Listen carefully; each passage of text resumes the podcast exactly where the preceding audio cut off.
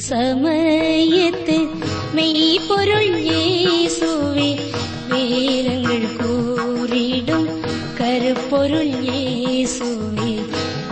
பொருள் ஏசுவே.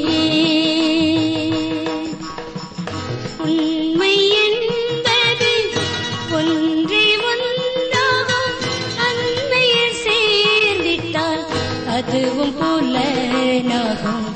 மெய்ப்பொருள் வணக்கம் வேத ஆராய்ச்சி அன்பர்களே. நம்பிக்கையின் தெய்வன் இக்காலை வேளையில் நம்மோடு இருக்கிறார். நீங்களும் இயேசு கிறிஸ்துவை நம்பினால் அல்லது விசுவாசித்தால் பெரிய காரியங்களை உங்கள் வாழ்வில் காண்பீர்கள். இந்த நம்பிக்கையோடு இந்த நாளை துவங்குங்கள். செய்தியை கேட்டு ஆசீர்வாதம் பெறுங்கள்.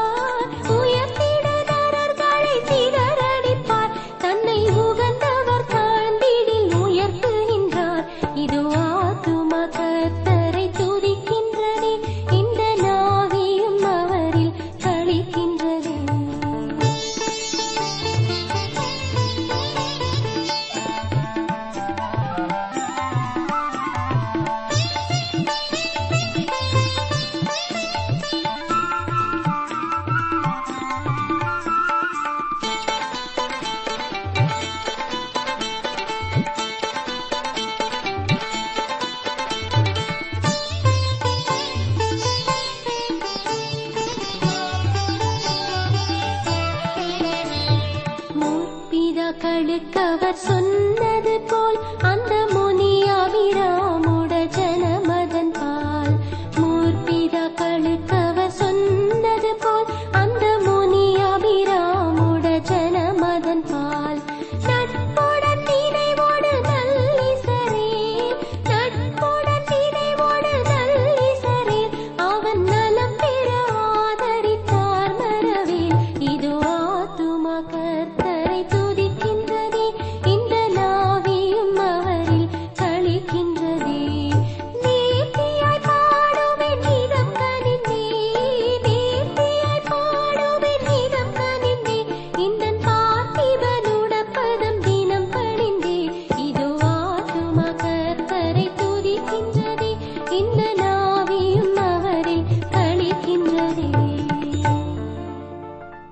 இந்நாட்களிலே நாம் எபிரேயர் நிருபத்திலிருந்து வசனங்களை கற்றுக்கொண்டிருக்கிறோம்.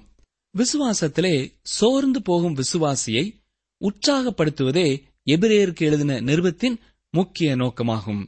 இன்றைய நிகழ்ச்சியிலேயும் நாம் அந்த உற்சாக வார்த்தைகளையும் அலட்சியம் செய்வதனாலே வரும் அபாயத்தையும் இபிரேயர் பத்தாம் அதிகாரம் இருபத்தி ஆறு முதல் முப்பத்தி ஒன்பது வரையுள்ள வசனங்களிலே படிக்கப் போகிறோம்.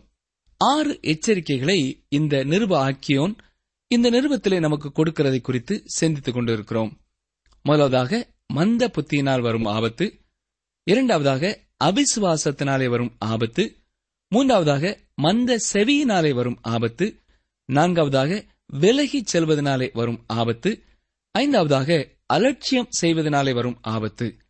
ஆறாவதாக மறுதளிப்பதனாலே வரும் ஆபத்து என்று பார்க்கிறோம். இன்றைய நிகழ்ச்சியிலே ஐந்தாவது அபாய அறிவிப்பை குறித்து தியானிக்கப் போகிறோம்.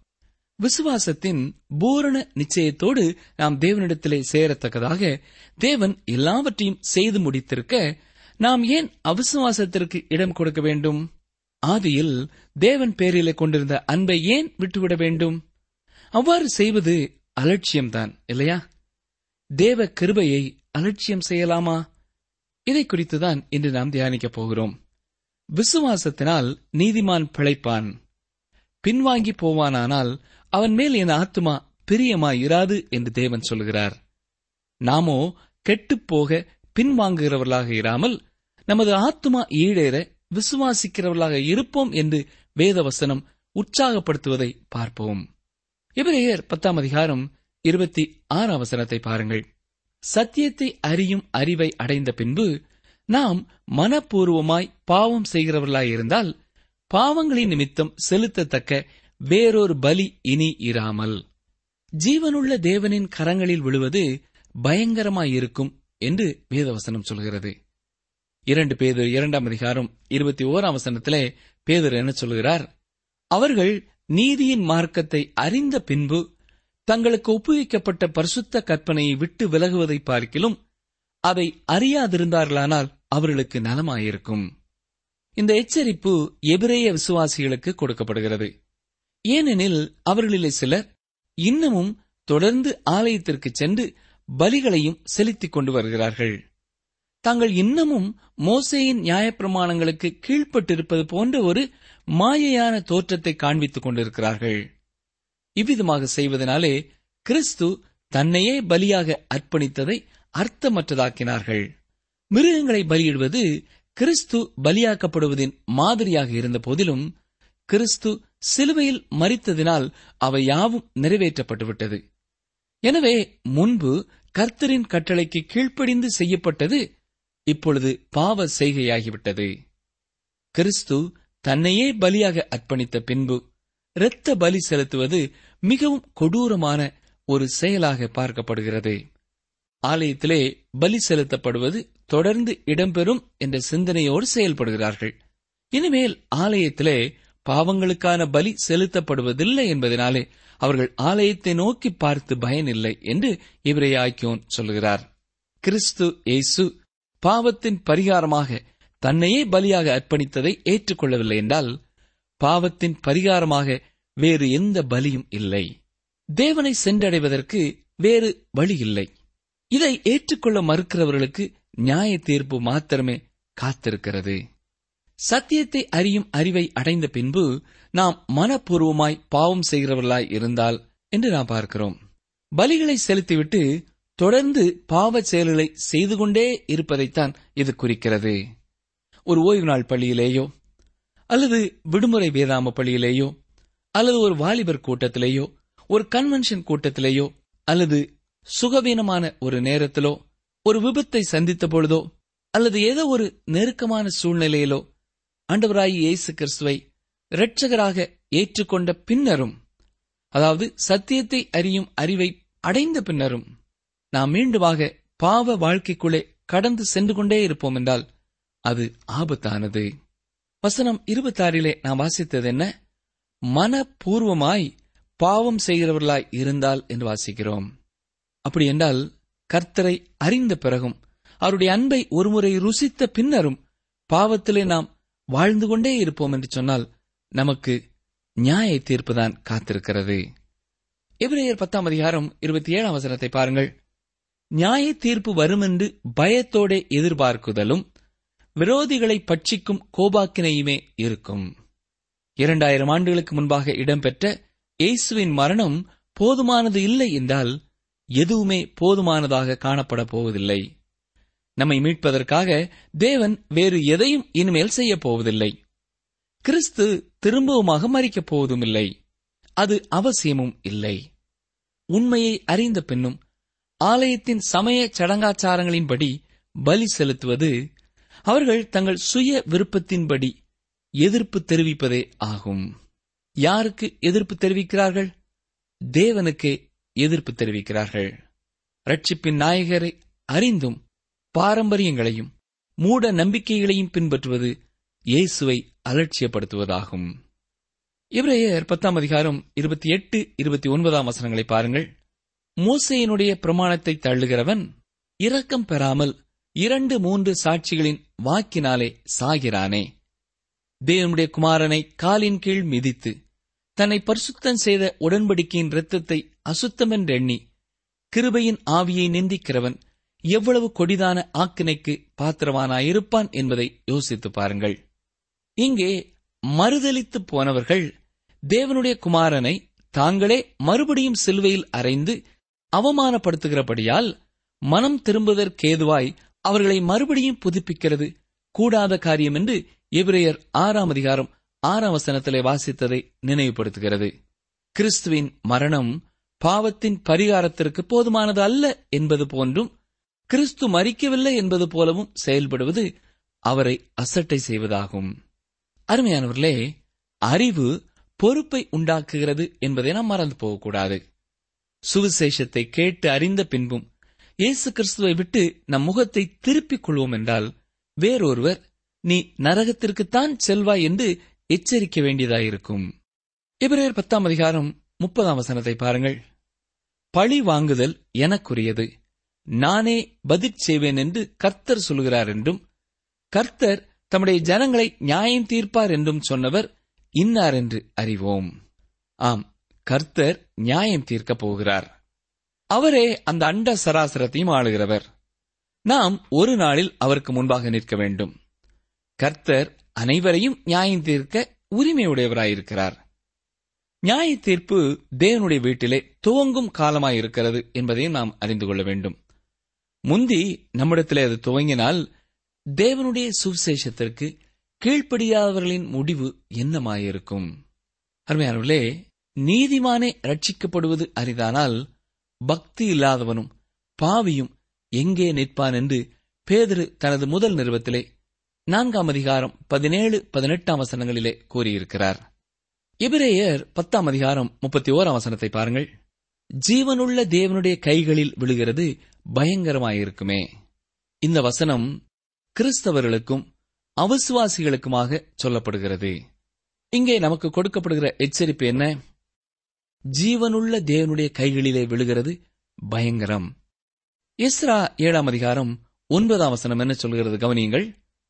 முதலாம் மாதம் முதல் தேதியிலே அவன் அதாவது எஸ்ரா பாபிலோனிலிருந்து பிரயாணமாக புறப்பட்டு ஐந்தாம் மாதம் முதல் தேதியிலே தன் தேவனுடைய தயவுள்ள கரம் தன்மேல் இருந்ததினால் எருசலேமுக்கு வந்தான். இந்த வசனத்தின்படி இஸ்ராவின் மேல் தேவனுடைய கரம் நன்மைக்காக இருக்கிறது. பிரியமானவர்களே தேவன் நம்மேல் நன்மைக்காகவே தன் கரங்களை வைக்க விரும்புகிறார். ஆனால் சில வேளைகளிலே தன்னுடைய பிள்ளைகள் மேல் கடினமாக தனது கரத்தையும் அவர் வைக்கிறார். தேவனுடைய கரம் தன்மேல் கடினமாக வைக்கப்பட்ட பொழுது தாவீது இவ்விதமாக கூறுகிறார். சங்கீதம் முப்பத்தி இரண்டு நான்கு பாருங்கள். இரவும் பகலும் என்மேல் உம்முடைய கை பாரமாயிருந்ததினால் என் சாரம் உஷ்ணகால வறட்சி போல வறண்டு போயிற்று. ஆம் தாவீது தன் பாவத்தை மறைக்க முயற்சிக்கிறான். ஆனால் தேவனோ தாவீது தன் பாவத்தை அறிக்கையிடும்படி அவனை வற்புறுத்துகிறார். இதன் காரணமாகத்தான் தேவனுடைய பிள்ளைகளின் மேல் தேவனுடைய கை பாரமாயிருக்கிறது. எனக்கு பிரியமான சகோதரனே சகோதரியே ஆண்டவரை இரட்சகராக அறிந்து கொண்ட பின் தொடர்ந்து நீங்கள் பாவத்திலே வாழ துணிவீர்கள் என்று சொன்னால் தேவனுடைய கை உங்கள் மேலேயும் பாரமாயிருக்கும். ஒருவேளை அப்படிப்பட்ட நாட்களை இன்று நீங்கள் கடந்து வந்து கொண்டிருப்பீர்கள் என்றால் ஆண்டவர் எதை குறித்து உங்களோடு பேசுகிறார் என்பதை உணர்ந்து கொண்டு புரிந்து கொண்டு அவருடைய பாரமான கை உங்கள் மேல் நன்மையாக வைக்கப்படும்படியாக உங்களை தாழ்த்தி பாவ அறிக்கை செய்து ஒரு விடுதலையையும் ஒரு வெற்றியையும் ஒரு சமாதானத்தையும் சந்தோஷத்தையும் பெற்றுக்கொள்ளுங்கள். தேவனுடைய நியாய தீர்ப்பின் கரம் பாரமான கரத்தினின்று முற்றிலும் மாறுபட்டதாக இருக்கிறது. பழி வாங்குதல் எனக்குரியது நானே பதில் செய்வேன் என்று கர்த்தர் சொல்லியிருக்கிறார். தேவன் பாவத்தை குறித்து நியாயம் தீர்க்கப் போகிறார். திரும்பவுமாக சங்கீதக்காரன் என்ன சொல்கிறான் என்பதை பார்ப்போம். கலங்கி பொங்குகிற மதுபானத்தினால் நிறைந்த பாத்திரம் கர்த்தருடைய கையில் இருக்கிறது. அதிலிருந்து வார்க்கிறார். பூமியில் உள்ள துன்மார்க்கர் யாவரும் அதன் வண்டல்களை உறிஞ்சி குடிப்பார்கள். என்று சங்கீதம் எழுபத்தி ஐந்து எட்டிலே வாசிக்கிறோம். தேவனுடைய கோபத்தின் பாத்திரம் நிரம்பும் போது நியாய தீர்ப்பின் நாள் வரும் என்று தீர்க்கதரிசிகளும் சங்கீதக்காரனும் கூறுகிறார்கள். எனக்கு பிரியமான சகோதரனே சகோதரியே இந்நாட்களிலே அக்கிரமம் பெருகிக் கொண்டே போகிறது. ஆனால் ஒருவரும் கெட்டுப் போகக்கூடாது என்று கர்த்தர் நீடிய பொறுமையுடையவராக காத்திருக்கிறார். இயேசு கிறிஸ்துவின் சிலுவை மரணத்தை நிந்திக்கிறவன் நியாய தீர்ப்புக்கு பாத்திரனாயிருக்கிறான். இந்த கருத்தையே எபிரேய நிறுவ ஆக்கியோன் எபிரேய விசுவாசிகளுக்கும் சொல்கிறார் மோசேயின் முறைமையின் கீழ் அவர்கள் வருடத்திற்கு ஒரு முறையோ அல்லது அவர்கள் விரும்பின நாளிலோ பலியை செலுத்தலாம். ஆனால் இனிமேல் அவ்விதமாக செய்ய வேண்டியதில்லை. அவை யாவும் முடிவடைந்து விட்டது இப்பொழுது அவர்கள் அண்டவராகிய இயேசு கிறிஸ்துவிடமாக திரும்ப வேண்டும். யூதர்களுக்கு ஒரு தனிப்பட்ட கருத்தையும் கூறுகிறார். பாருங்கள் இவரையர் பத்தாம் அதிகாரம் முப்பத்தி இரண்டாம் வசனம். முந்தின நாட்களை நினைத்துக் கொள்ளுங்கள். நீங்கள் பிரகாசமாக்கப்பட்டிருந்த அந்த நாட்களில் உபத்திரவங்களாகிய மிகுந்த போராட்டத்தை சகித்தீர்களே. இந்த நிருபம் யாருக்காக எழுதப்பட்டதோ அந்த எபிரேய விசுவாசிகள் ரட்சிப்பை பெற்றுக் கொண்டார்கள். அவர்கள் விசுவாசிகளாயிருப்பதை குறித்து எவ்வித கேள்வியும் இல்லை. வசனம் முப்பத்தி மூன்று முப்பத்தி நான்கு வாசிக்கிறேன். நிந்தைகளாலும் உபத்திரவங்களாலும் நீங்கள் வேடிக்கையாக்கப்பட்டதுமல்லாமல் அப்படி நடத்தப்பட்டவர்களுக்கு பங்காளிகளும் ஆனீர்கள் நான் கட்டப்பட்டிருக்கையில் நீங்கள் என்னை குறித்து பரிதபித்ததுமின்றி பரலோகத்தில் அதிக மேன்மையும் நிலையுள்ளதுமான சுதந்திரம் உங்களுக்கு உண்டென்று அறிந்து உங்கள் ஆஸ்திகளையும் சந்தோஷமாய் கொள்ளையிடக் கொடுத்தீர்கள். கவனித்தீர்களா? நிந்தைகளாலும் உபத்திரவங்களாலும் நீங்கள் வேடிக்கையாக்கப்பட்டும் அல்லாமல் கிறிஸ்தவர்கள் பொது காட்சி பொருளானார்கள் அது மட்டுமல்ல உங்கள் ஆஸ்திகளையும் சந்தோஷமாய் கொள்ளையிடக் கொடுத்தீர்கள் என்று வாசிக்கிறோம். ஆம் பிரியமானவர்களே இயேசு கிறிஸ்துவின் மேலே கொண்டுள்ள விசுவாசத்தின் காரணமாக சில விசுவாசிகள் சிறையிலே அடைக்கப்பட்டார்கள். இன்னும் சில விசுவாசிகள் தங்கள் உடைமைகளையும் இழந்து தவித்தார்கள். இந்த சோதனையின் காலத்திலே அவர்களின் விசுவாசத்தையும் பொறுமையையும் எபிரேய ஆக்கியோன் நினைவு கூறுகிறார். பாருங்கள் எபிரேயர் பத்தாம் அதிகாரம் முப்பத்தி ஐந்தாம் வசனம். ஆகையால் மிகுந்த பலனுக்கு ஏதுவான உங்கள் தைரியத்தை விட்டுவிடாதிருங்கள். தைரியத்தை விட்டுவிடாதிருங்கள் என்பது உங்கள் விசுவாசத்திலே நீங்கள் தொடர்ந்து உறுதியாய் நிலைத்திருங்கள் என்பதை குறிக்கிறது. வசனம் முப்பத்தி ஆறு நீங்கள் தேவனுடைய சித்தத்தின்படி செய்து வாக்குத்தத்தம் பண்ணப்பட்டதை பெரும்படிக்கு பொறுமை உங்களுக்கு வேண்டியதாயிருக்கிறது. வேதாமத்திலே விசுவாசமும் பொறுமையும் ஒன்றுடன் ஒன்று இணைந்ததாக காணப்படுவதை நீங்கள் கவனித்திருக்கலாம். பாருங்கள் யாக்கோபு முதலாம் அதிகாரம் இரண்டாம் ஒன்றாம் வசனங்களை வாசிக்கிறேன். என் சகோதரரே நீங்கள் பலவிதமான சோதனைகளில் அகப்படும்போது உங்கள் விசுவாசத்தின் பரீட்சையானது பொறுமையை உண்டாக்குவென்று அறிந்து அதை மிகுந்த சந்தோஷமாக எண்ணுங்கள்.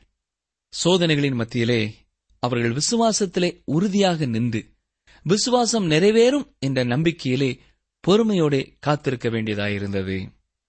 நிகழ்ச்சியை கேட்டுக்கொண்டிருக்கிற எனக்கு அருமையான சகோதரனே சகோதரியே ஒருவேளை உங்களுடைய வாழ்க்கையிலேயும் நீங்கள் விசுவாசத்திலே வளரும்படியாக இப்பொழுது உங்கள் வாழ்க்கையிலே காணப்படுகிற இந்த சோதனையின் காலத்திலே நீங்களும் பொறுமையுடன் காத்திருக்க ஆண்டவர் எதிர்பார்க்கிறார். யோபுவின் வாழ்க்கையை நாம் அறிந்திருக்கிறோம். யோபு பட்ட பாடுகளை பார்த்து அவனுடைய மனைவி விசுவாசத்திற்கும் கடந்து வரவில்லை. பொறுமையையும் அவள் கை கொள்ளவில்லை தேவனை தூஷித்து ஜீவனை விடும் என்றுதான் ஆலோசனை கூறினாள். இன்றும் ஒரு தனி விசுவாசியாயிருக்கிற சகோதரனோ சகோதரியோ தங்கள் அண்டை வீட்டாராலும் தங்களுக்கு அருமையான குடும்ப அங்கத்தினர்களாலும் இவ்வாறு தூஷிக்கப்படுவது இயற்கையானதாயிருக்கிறது. ஒருவேளை அப்படிப்பட்ட ஒரு நிலைமையிலே இந்த வசனங்களை நீங்கள் கேட்டுக்கொண்டிருப்பீர்கள் என்றால் எனக்கு அருமையான சகோதரனே சகோதரியே ஆண்டவர் உங்களை பலப்படுத்தும்படியாக அவருடைய நன்மையான கை உங்கள் மேல் நிச்சயம் வரும். நீங்கள் உங்கள் விசுவாசத்திலே சோர்ந்து போய்விடாதபடி அவிசுவாசத்திற்குள்ளே கடந்து சென்று விடாதபடி தொடர்ந்து பொறுமையுடனும் ஸ்தோத்திரத்துடனும் காத்திருங்கள். நிச்சயமாகவே முடிவு உண்டு உங்கள் நம்பிக்கை வீண் போகாது. எபிரேயர் பத்தாம் அதிகாரம் முப்பத்தி ஏழாம் வசனத்திலே நான் வாசிப்பது என்ன? வருகிறவர் இன்னும் கொஞ்ச காலத்தில் வருவார். தாமதம் பண்ணார். தேவன் திட்டமிட்டிருக்கிற நாளிலே கிறிஸ்து நிச்சயமாக திரும்ப வருவார். கிறிஸ்து முதல் முறை இந்த உலகத்திற்கு வந்தது போல அவரது இரண்டாவது வருகையும் நிச்சயம் இடம்பெறும் என்பதிலே சந்தேகமில்லை. ஆனால் ஒன்றே ஒன்றுதான் முக்கியம். நாம் ஒவ்வொருவரும் அவருடைய வருகைக்காக காத்திருக்க வேண்டும். எதிர்பார்த்து காத்திருக்க வேண்டும். ஆயத்தத்தோடு காத்திருக்க வேண்டும். விசுவாசத்தை இழந்து போகாமல் காத்திருக்க வேண்டும். இவரேர் பத்தாம் அதிகாரம் முப்பத்தி எட்டாம் வசனம் விசுவாசத்தினாலே நீதிமான் பிழைப்பான். பின்வாங்கி போவானானால் அவன் மேல் என் ஆத்துமா பிரியமாயிராது என்கிறார். எனக்கு அருமையான சகோதரனே சகோதரியே இது எந்த இடத்திலே இருக்கிறது? ஆபகூக் இரண்டாம் அதிகாரம் மூன்றாம் நான்காம் வசனத்திலே பழைய ஏற்பாட்டிலே வாசிக்கிற அதே வசனங்களைத்தான் இங்கே பார்க்கிறோம். இதே வசனம் ரோமருக்கு எழுதிய நிருபம் மற்றும் கலாத்தியருக்கு எழுதிய நிருபங்களிலேயும் கூறப்பட்டுள்ளது. இந்த வசனத்தை கூறுகின்ற ஒவ்வொரு நிருபமும் வெவ்வேறு கருத்துக்களை வலியுறுத்துகிறது. ரோமருக்கு எழுதிய நிருபத்திலே விசுவாசத்தினாலே நீதிமான் பிழைப்பான். அதாவது தேவன் பாவியை எவ்விதமாக நியாயம் தீர்க்கிறார் என்பதை கூறுவதற்காக இந்த வசனத்தை அப்போஸ் நாய பவுல் எடுத்து எழுதுகிறார். எவரைய நிருபம் அவர் நமக்காக பரிந்து பேசுகிறார் என்பதை சொல்லுகிறது. சிலுவிலை மறித்து திரும்பவுமாக உயிர் தெழுந்தவர் இவரே. அவரது உயிர் தெழுதலையும் தேவனுடைய வலது பார்சத்திலே வீற்றிருக்கிறார் என்பதையும் இந்த நிருபம் அழுத்தமாக திருத்தமாக தெளிவாக கூறுகிறது. ஜீவனுள்ள தேவனும் தேவனுடைய வலது பார்சத்திலே இருக்கிற ஜீவனுள்ள இரட்சகரும் நமக்கு இருப்பதனாலே நாம் விசுவாசத்திலே பிழைத்திருக்கிறோம். நமது விசுவாசம் தேவனுடைய வார்த்தைகளை சார்ந்ததாக இருக்கிறது. இவரையர் பத்தாம் அதிகாரம் முப்பத்தி ஒன்பதாம் வசனம் பாருங்கள். நாமோ கெட்டுப்போக பின்வாங்குகிறவர்களாய் இராமல் ஆத்துமா ஈடேற விசுவாசிக்கிறவர்களாய் இருக்கிறோம். இவரை ஆக்கியோன் இவரைய விசுவாசிகள் பின்வாங்கி போனார்கள் என்று கூறாமல் பின்வாங்கி போனால் ஏற்பட போகும் ஆபத்தை குறித்தே அவர்களை எச்சரிக்கிறார்.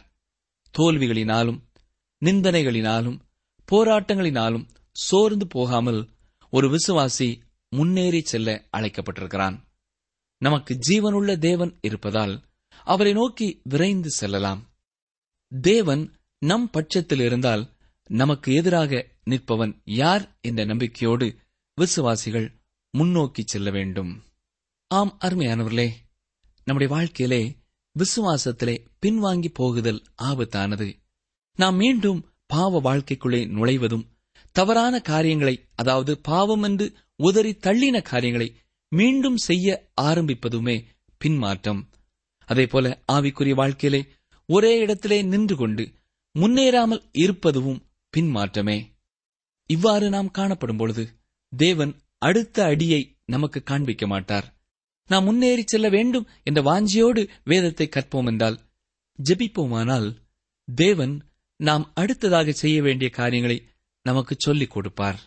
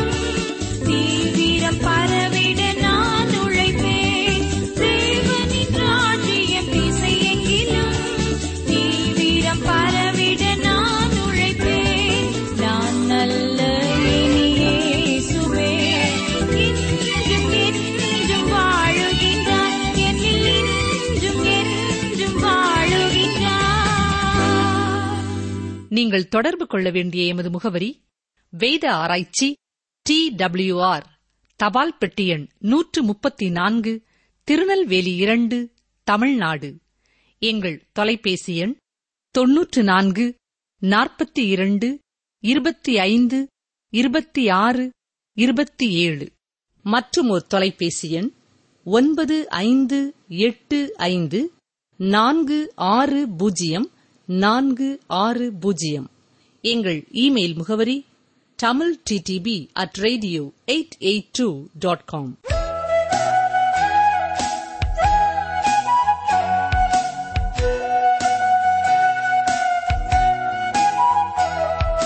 தெய்வ சமாதானம் உங்கள் இருதயங்களில் ஆழக்கடவது. கொலோசையர் மூன்று பதினைந்து. தெய்வ சமாதானம் உங்கள் இருதயங்களில் ஆழக்கடவது. கொலோசையர் மூன்று பதினைந்து.